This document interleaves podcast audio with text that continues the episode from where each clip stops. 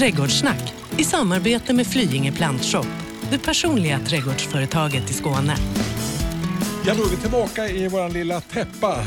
Trädgårdssnack, podden där du får lära dig allt och lite till om vad som händer i trädgården. Trädgårdsveckan, hur har den varit Annika? Alltså den har varit lika ljuvlig som vanligt. Jag Vi- har ju bara bra minnen från min trädgård. Alltså Ja. när jag tittar på min egen trädgård menar jag. Återhämtningsgraden av din gräsmatta efter den blev torpederad av hetta. Alltså den är inte så... Eh, ogräset började ju genast växa på då när, när regnet kom. Eh, så, men eh, eftersom jag inte har höga ambitioner för gräsmattan i sig så mm, lite blomning har jag ju nu Lite så, ja. Vi har inte klippt än. Du har tagit med dig en kompis, Anna Rolf. Välkommen! Tack så mycket. Hur är det med din gräsmatta, Anna? Ja, den är mm, varierande från eh, lite krispigt brunbränt fortfarande till frodigt grön på olika ställen. Precis i samma, så här, det ser ut som ett schackbräd också. Ja, så, lite eller så. hur? Men det blir bättre. Det finns alltid hopp för gräsmattan. Efter Ja, regn ja. kommer sol, som dansbands-Roland sa i Torsk på Tallinn. Anna Rolf, du är en fena på kryddträdgården. Alltså, vad har du bästa kryddan i din trädgård om vi börjar där? Oj, vad svårt. Det är jättesvårt. Mest använda är nog ändå persilja. Okej. Mm. Inte Faktiskt. gräslök så här i... Ah, den kommer kanske lite på andra plats. Ja, okej. Men eh, liksom slätblad i persilja, det har jag i mycket. Persilja. Persilja. Persilja. Och vad säger jag? Alltså, jag hörde också, medan vi ändå, Ja. så här, ändå ska ordmärka så här, eh, rosmarin eller rosmarin? Rosmarin. Rosmarin, Det är skoj. Vad säger du Anna? Rosmarin. Rosmarin Ah, också. Så här. ja. Ja, vi är en upplänningar. Skön Så här. Upplänningar mot uh, skåningen. Då, så. Lite så. Oss mot dem. Ja, alltså, eh, jag tänkte lite grann så här att vi ska försöka fixa till kryddträdgården. Eh, var ska vi börja någonstans Anna, tycker du? Eh, Börja på en solig plats. Det är väl bra att börja. Ja. Ehm, om det handlar om läget. Eh, de flesta kryddorna vill ju ha soligt, ehm, kanske väldränerat till och med. Eh, det är väl ett bra utgångsläge. Jag är ju så här att jag vill ha jättemycket kryddor och sen som eh, Annika har märkt, jag har berättat genom åren här, att jag är inte så duktig på att ta hand om när de väl har växt upp. Liksom, utan jag har stammat upp nästan min basilika. Den växer och går i blom och sen blir den gigantisk, jättehög. Eh, alltså hur ska man tänka där? Liksom? Är det de där grejerna som man använder eller ska det bara vara lite till prydnad och lite väldoft i trädgården? Ja, men jag tänker ju att man gör en kombination. Jag tänker att man kanske har ett litet eh, trädgårdsland där man sår raka rader av det man använder mycket utav eller sätter ordentliga plantor av det man faktiskt skördar mycket utav. Eh, sen finns det ju väldigt många kryddväxter som är eh, väldigt vackra också. Det finns ju basilikor som har mycket skönhetsvärde för att de har röda blad till exempel och vackra blommor som man också kan använda i maten. Och då kan man ju då eh, sätta dem i en kruka till exempel eh, i och med att de är ettåriga också. De går ju inte att Alltså jag tänker på en sak. Nu när du liksom är ung och så och vi, jag jättegammal och, och hade jag tackar någon för det. Ja. Men jag tänker ibland på det här med att folk odlar allting, allting överallt. Där är många som odlar kryddor inne i stan för du har ju ändå bott i stan ett tag. Ja. stämmer. Alltså, hur Ja, men alltså, alltså, man kan ju tänka på allt ifrån liksom gerillaodling som mer var en politisk rörelse som kanske uppkom rent eh, som ett begrepp någon gång så här på 70-talet i New York när man tog över öde tomter och förvandlade dem till odlingslotter och trädgårdar. Takterrasser som odlas och på. Takterrasser, det har väl kanske liksom lite mer gått över till mer stadsodling. Eh, dels i samarbete med kommuner eller markägare och sen att man just typ går ihop i bostadsrättsföreningen eller hyresrättsföreningen, odlar på sina innergårdar. Man sätter upp pallkragar, man odlar på balkonger. Man lär känna sina grannar som man aldrig ser annars. Precis! Väldigt bra ur den sociala aspekten också. Att man eh, faktiskt kommer ut och pratar med sina grannar och kan göra någonting tillsammans. Så folk odlar verkligen överallt i städer. Även... Det tycker jag är jätteroligt. Alltså att, det är, att det faktiskt är någon slags rörelse Ja. i det här. Att det kommer att man behöver liksom inte ha sin trädgård, sin häck, alltså ordning och reda på allting. Utan att, ups, ska vi odla kryddor du och jag? Kan vi slänga ut någonting här i denna Precis. hörnan? Ja. Och man möts över landsgränser och folk Ja. tar med sig spännande fröer och någonting de odlar i sina hemland eller sina hemländer och sen så kan eh, man få lära sig nya saker och möta nya människor. Det Det, är, det är fantastiskt. det är Alltså, faktiskt fantastiskt. Ja, men om man inte nu vill träffa andra människor, så om man, har en, om man har, en, har en balkong så kan man ju sätta det på den här lilla balkonglådan och så Mm. kan man ha det för sig själv, så här, den här fullblodsegoisten Hasse. Ja, som- så, ja. Absolut, visst kan man det. Eh, men men alltså, om, om vi börjar där i en liten, liten täppa mitt inne i stan. Vilka är baskryddorna tycker du man ska ha? Eh, Ja, men om man tänker sig att man har en, en, ehm, en balkong eller någonting sånt. Man kan ju sätta saker då i krukor. Jag använder väldigt mycket timjan, eh, persilja som sagt, gräslök. Ehm, det är ju saker som eh, eh, är fleråriga som man kan ha där år ut och år in förutsatt att de står väldränerat och soligt. Liksom. Sen så har vi ju en av mina favoriter, koriander. Eh, jag vet att det är en vattendelare. den är Den verkligen en kan, vattendel. den kan Anna få prata om. Ja, alltså, Tycker för illa om jag älskar ju också koriander, Ja, Anna. Men jag vet att ibland när jag gör något thailändskt eller någonting, fixar till något asiatiskt och bara bombar fullständigt med koriander. Man kan aldrig få nog, eller hur? Eller hur? Så är det en del som bara fryner på näsan. Det luktar, tycker en del, inte hallon och maräng. Nej, folk tycker ju att det smakar tvål eller parfym. Det Mm. är verkligen en vattendelare. Alltså det, den är älskad och den är hatad och jag har hört att det ska vara en av världens eh, mest använda bladkryddor. Och det säger ju ändå någonting om att man borde ge den en chans. Eh, tycker ju jag. Så ja. Jag har till och med lärt min sambo tycka om koriander. Till och Bara med en sån det. sak. Tycker du om koriander, Annika Sjölin? Nej. jag tycker verkligen illa om korianderbladen. Däremot ty- tycker jag om koriander som frö. Ja. Och, alltså brynade eller så. Alltså det är en helt annan sak. Den Men torkade bladen- kryddan också. Ja. Ja. Nej, men koriander är ju inte flerårig här, tyvärr, till mitt stora förtret. Eh, jag hade ju blivit väldigt glad annars. Eh, och Den kan vara lite svårodlad, men eh, det bästa sättet är att liksom så den kontinuerligt. Eh, antingen om man har då en bädd man kan så den i och så sår man den kanske en gång i månaden eller någonting sånt, så man alltid har bra tillgång För man vill ha rikligt med den också. Man ska inte smådutta. Nej, nej, det tycker vi inte om. Men alltså- Rejäla rader. Fin- Men finns det flera olika varianter av koriander eller finns det bara en koriander 1.0? Så. Ja, alltså där är väl då, som jag förstår det, den rena arten. Nu har det ju liksom kommit sorter också som man kan odla som ska ge bättre skörd. Nu är inte jag någon expert på dessa sorterna, men eh, det finns sådana som man då ska kunna eh, o, eh, skörda samma planta lite längre, till skillnad då från den vanliga koriandern. Sen, Ja, för vi säljer ju färdiga plantor men vi säljer även frö. Precis. Men jag har inte heller kollat om det finns... jo, men frön har vi någon frösort då som ska vara Ja. lite bättre, så man ska Ah. få lite mer skörd av varje planta. Eh, och Det är ju verkligen att rekommendera för de som, som jag gillar koriander. Eh, men annars då som sagt, så vi brukar ju ha färdiga plantor också. Och Då kan man ju ta hem den, kruka om den, sätta den i en kruka och så eh, skörda så länge det går. Och Sen kan man ju låta den gå upp i blom. Och som Annika gillar då, använda fröerna. Låta Ja. den sätta frö och torka dem. Och Är det de man köper på den lilla asiatiska butiken också? Så här, De små fröna som man Runda, Just det. bruna små ros, rostar dem lite grann rätt i pannan också. Exakt.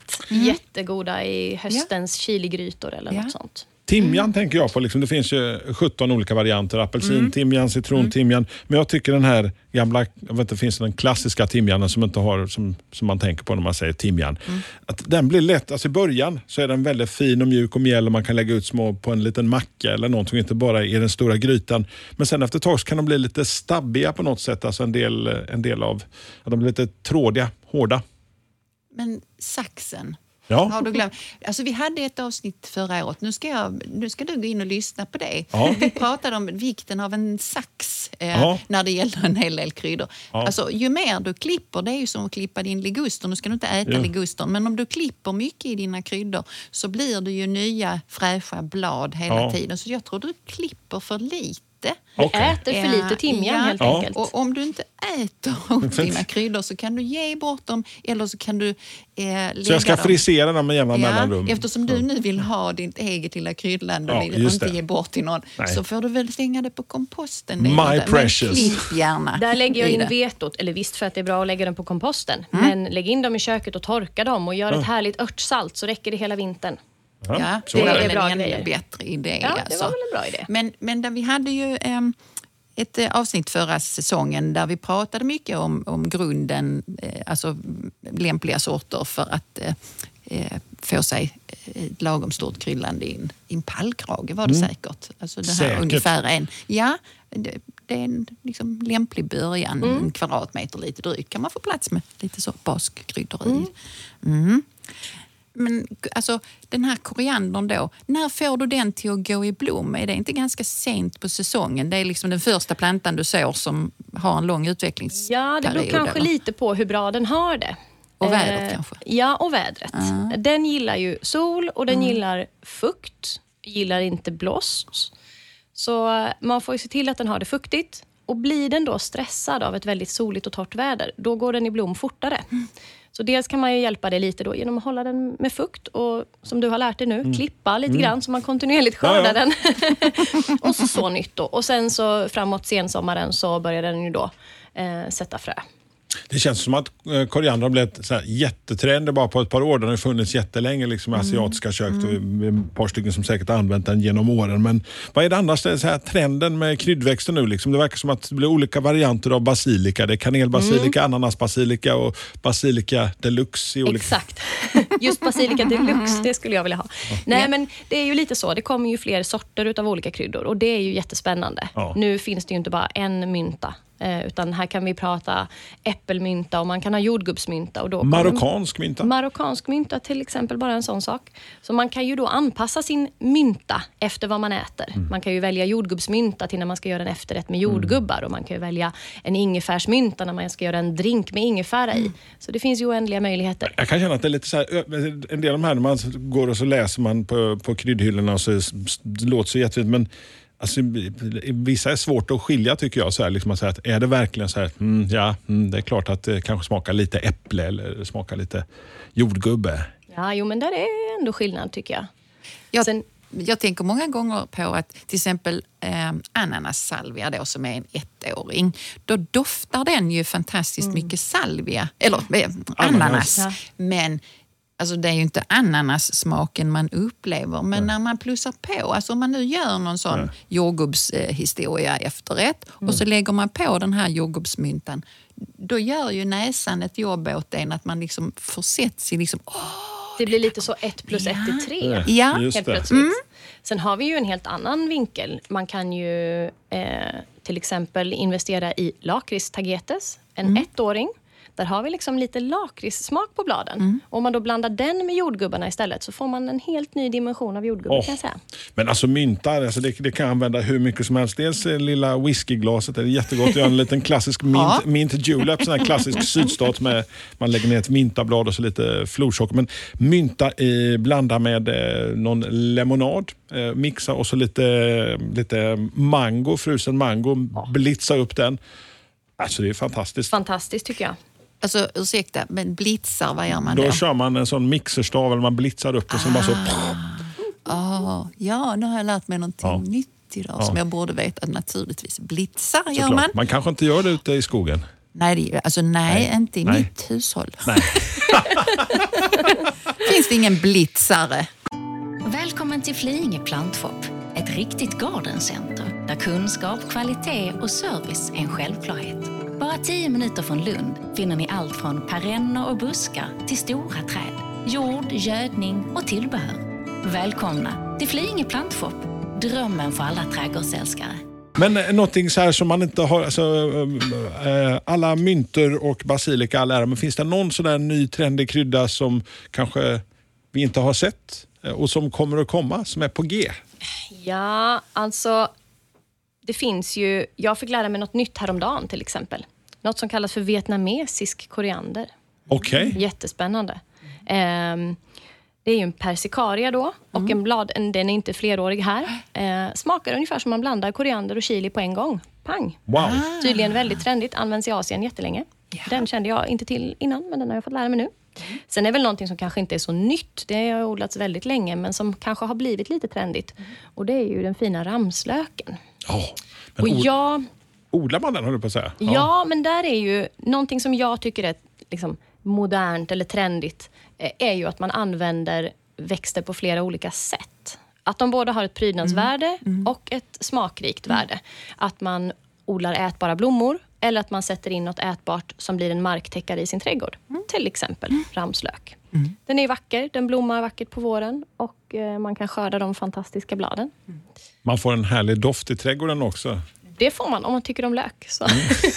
Men jag tycker att det doftar alltså, nästan alltså, påträngande om man står i det. Men när man är ute och går i skogen så kan man ju på långt håll känna här är ramslök någonstans. Det är helt ljuvligt. Men sen går det liksom förbi ett läge där liksom när den har eh, blivit nästan så den kan lukta lite härsket nästan. Alltså när den har, är i slutet av liksom den ätbara goda fasen. Men det är då man motionerar lite snabbare. Ja, Mm, och det så är får man jättebra. ju sätta någonting annat i närheten då som börjar blomma och dofta gott. Kan rekommendera för er Ja. som har vägarna förbi Alnarpsparken på, på eh, vårkanten så finns det Oh, ja. fantastiska mängder. Vackert så man kan gråta. Ja.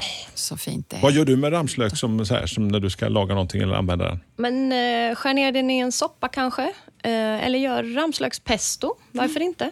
Kan man ha en burk i kylen, håller jättelänge om man täcker det med olja och så sätter det liksom piff på väldigt många maträtter. Gör den på samma sätt som du gör en klassisk pesto? Ja, i princip. Man kan ju variera vad man vill ha för nötter i. Till exempel använda mandlar eller någonting annat. Det blir jättegott.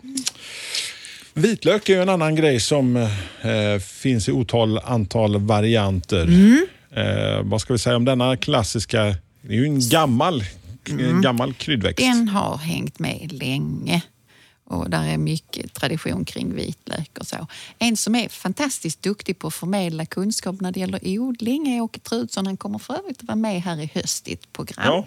Men han odlar ju mycket och han odlar bland annat vitlök och han är ju verkligen duktig på detta då. Och han säger ofta att eh, Alltså när man väljer var nu den här vitlöken ska bo, så en luckerjord och en kalkrik jord.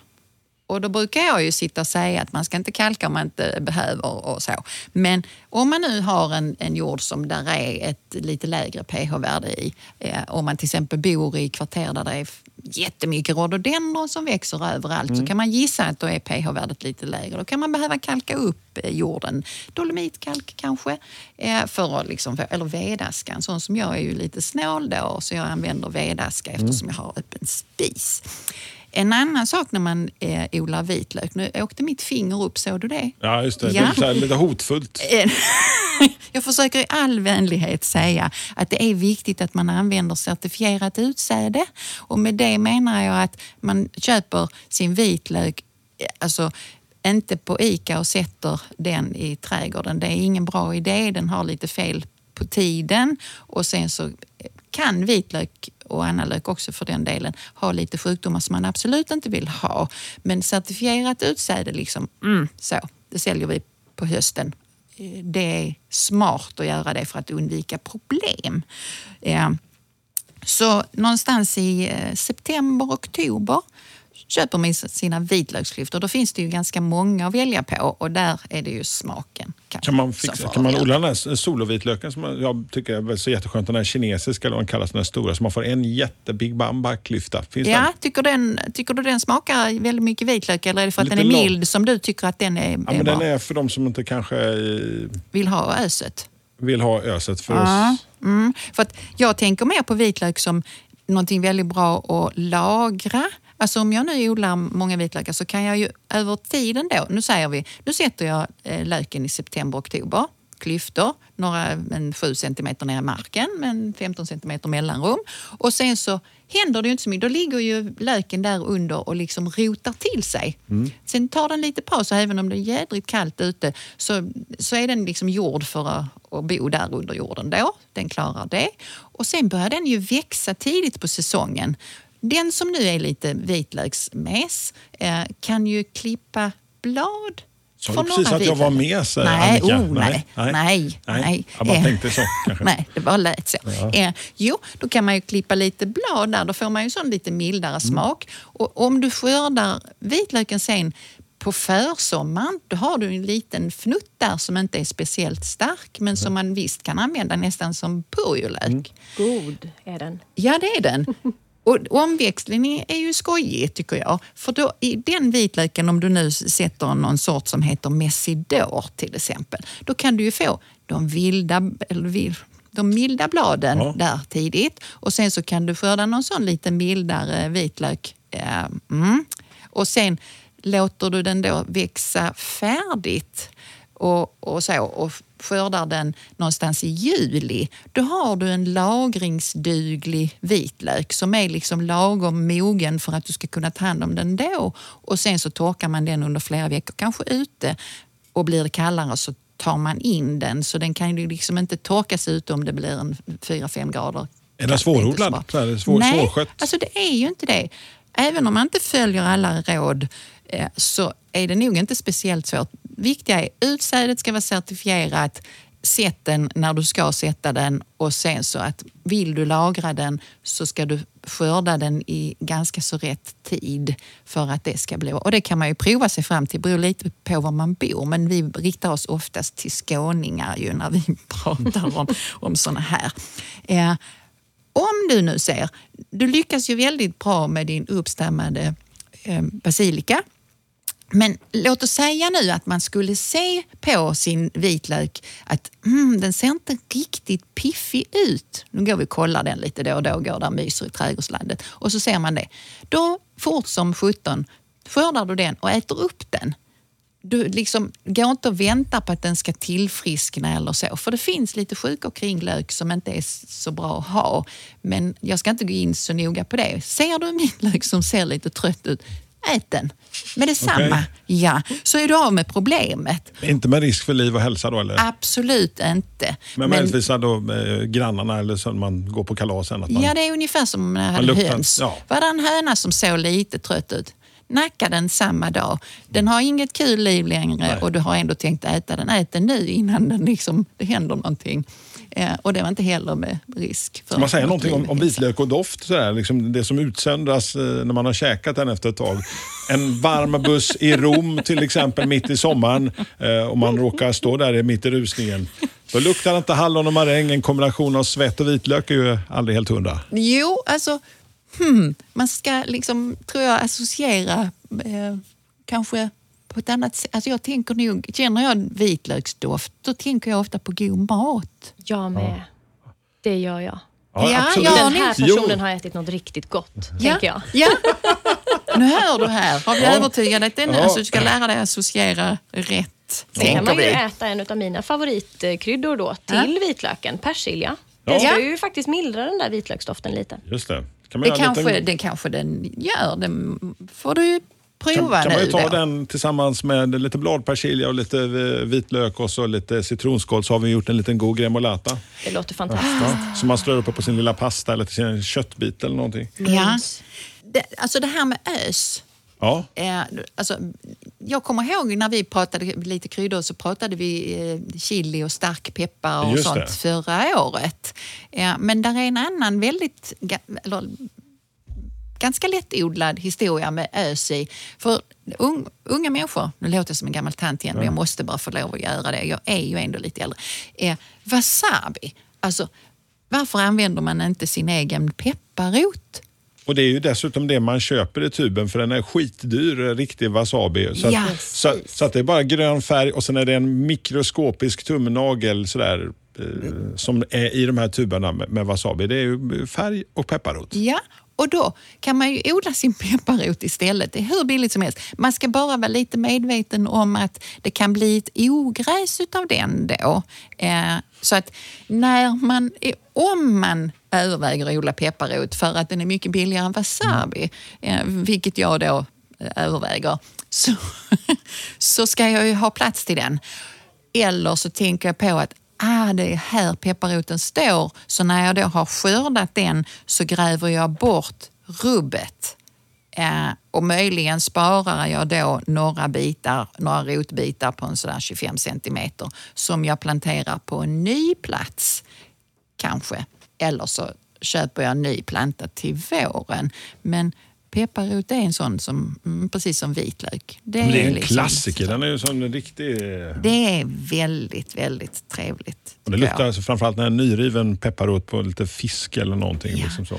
och det är ju nyriven den ska vara för att om man, alltså, om man nu skulle få för sig att använda pepparrot som eh, svartrot till exempel, alltså att ha den i soppa, alltså då förlorar den ju väldigt mycket. Det ska ju vara när den är alldeles nyriven så det tårar sig i ögonen. Ja, det skjuts som små järnpilar rakt upp i, upp Mm. Ja. i tårkanalerna. Alltså det rensar en bihåleinflammation. Riv, riv pepparrot. Snorta pepparrot. Så, ta en lina pepparrot så kommer det eh, vara mumma. Bra rekommendation. Ja. Pröva inte det hemma utan eh, lämna det till proffsen eller något liknande. Ja. Eh, Men, eh, men pepparroten, be- behöver man sätta om den år efter år efter år efter år eller har man tur så klarar den sig? Alltså, vill man ha mycket pepparrot och har möjlighet att ha mycket pepparrot, då behöver du inte gräva bort allting. Men det jag sa, liksom, gräv bort allting, det är ju för att den kan bli som ett ogräs. Det räcker att du har en liten rotbit kvar som inte du har grävt bort, så blir det ny pepparrot och så blir det kanske en ny pepparrot nästa år och så blir det ny att den liksom ökar på. Och så kanske man inte vill ha det. Så ehm, Jag har lite samma eh, upplevelse med libbsticka hemma. Vi- Vi har fört ett eh, ställningskrig mot libbsticka. När den väl har etablerat sig så vill den min själ vara med ända in till... Man tror att man har utrotat den och man tänker att nu har den tagit för mycket plats. Den kommer tillbaka som bumerangen varje år. Men den luktar väldigt gott, så här grönsakssoppedoft. Ja, alltså det är ju grönsakssoppa. Alltså det är ju som en buljongtärning om man använder lipsticka. Den är ju eh, fantastiskt trevlig. Eh, Men det jag sa om pepparroten nu, jag tänkte, får jag hoppa tillbaka till min lilla vitlök? Ja, vi hoppar mellan vitlök och wasabi. Och, Det är en annan sak som, jag, som är viktig med vitlök, det är ju att man faktiskt flyttar den då. Så ha inte vitlök eller lök på samma plats. För det här lite jag sa att det kan bli sjukt.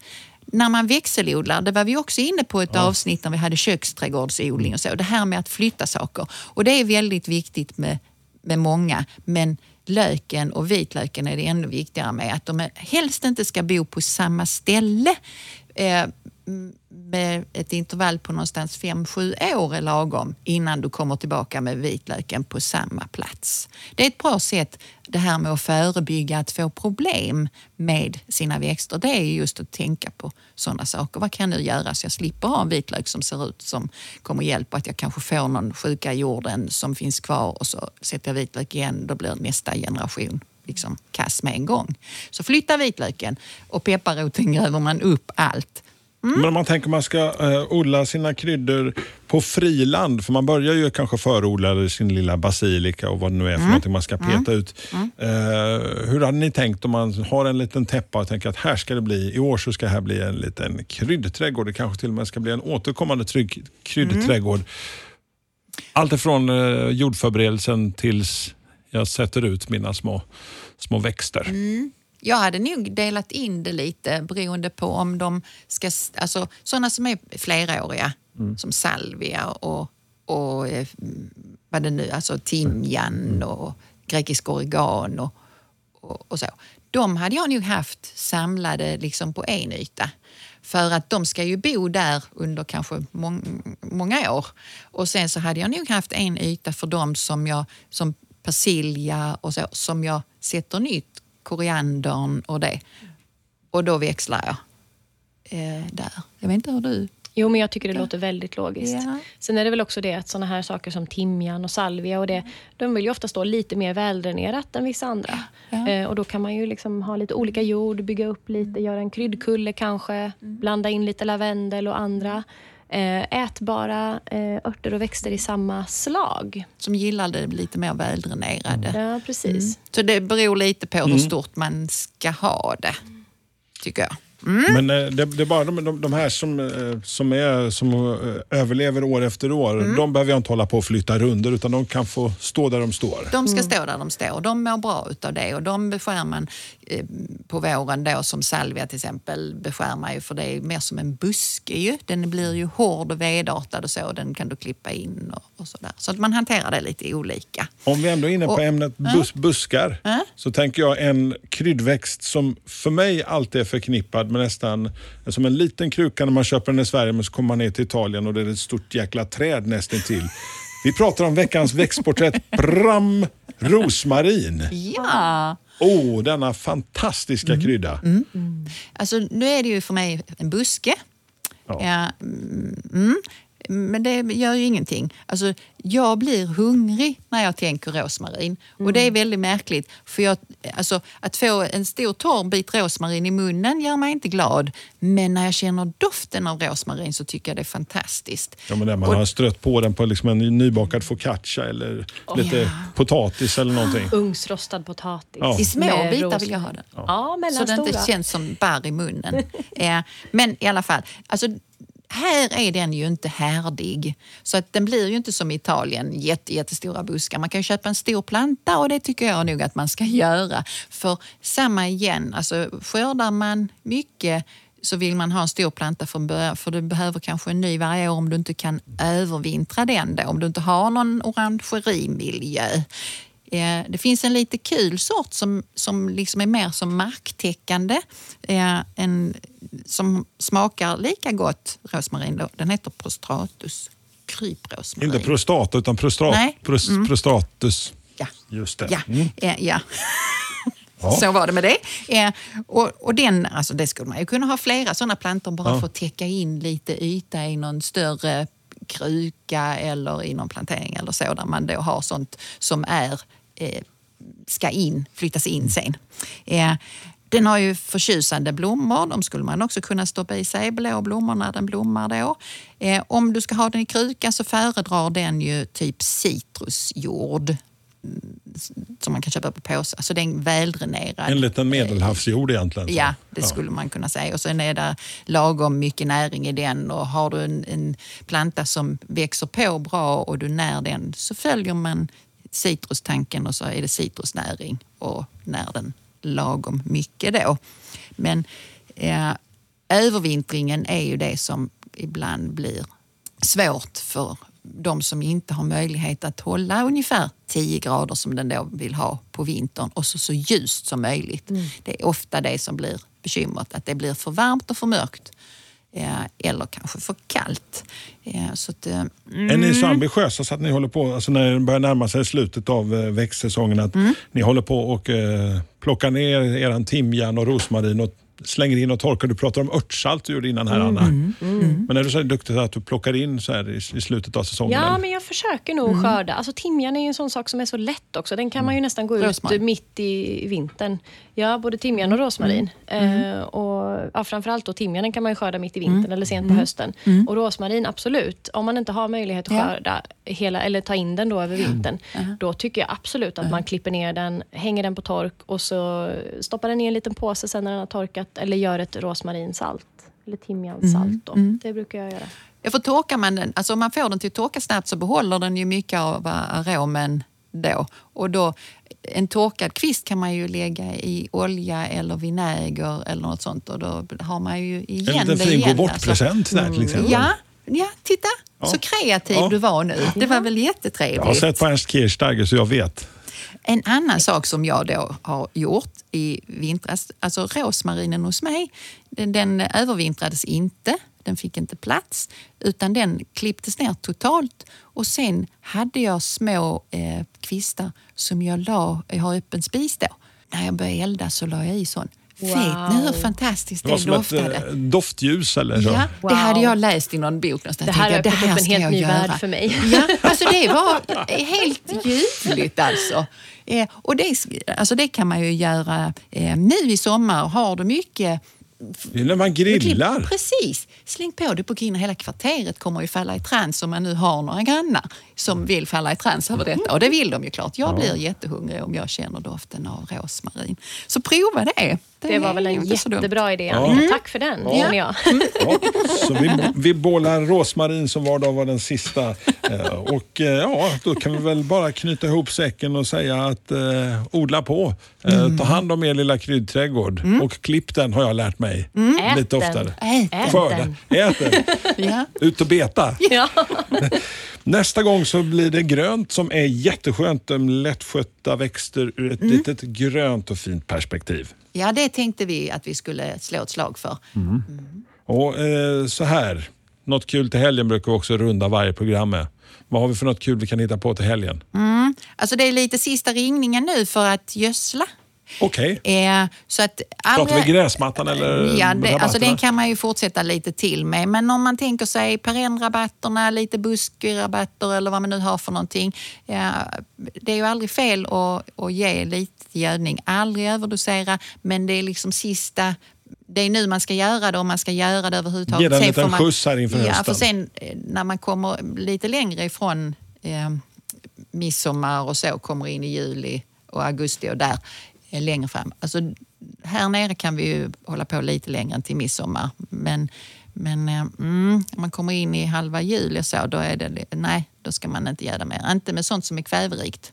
Så det, det, nu är det liksom, gör nu det om, om du behöver det och sen så köksträdgården så kan man ju göda vidare och på sommarblommorna kan man göra, göda vidare för sommarblommorna ska du ju ha till att liksom prestera ända fram i, i september, oktober. Eh, så de får du ju gulla med. Men jag menar det som står i rabatterna då. Och självklart, ni som håller på med pumpatävlingar, alltså fortsätt att mata på pumporna. Så att eh, en gödsel-weekend och en pumpa-weekend. Ja. Sen tycker jag man kan gå ut och börja, eller försöka fortsätta hålla koll på ogräset. Och varför inte passa på att Äta det. Ja. när man ändå håller på. Ja. Man kan ju ta toppar på brännässlor om de inte ännu har gått upp i, i och börjat blomma. Har man fortfarande lite späda blad av kirskål till exempel, jättegott att göra paj på. Och det kan man ju, som jag har berättat tidigare, sälja till den lokala restaurangen för de eh, köper ju gärna kirskål och det är liksom nästan hårdvaluta. Det kan man, det var ett bra kilopris på dem. Precis, jag rensar bort mycket pengar i mina rabatter. inser jag. Ja, vi har lärt oss en hel del och vill du lära dig mer så finns det fler avsnitt av Trädgårdssnack att ladda ner där man laddar ner poddar allra mest. Och så hörs vi nästa vecka med, eller näst nästa vecka, grönt som är skönt. Trädgårdssnack i samarbete med Flyinge Plantshop, det personliga trädgårdsföretaget i Skåne. Dina händer är viktiga verktyg för arbetsdagen. Så den här veckan har vi 25% rabatt på alla skyddshandskar hos Swedol. Ja visst, passa på! Kika in i din närmsta butik eller handla på webben. När du köper skyddshandskar, välj Swedol för säkerhets skull.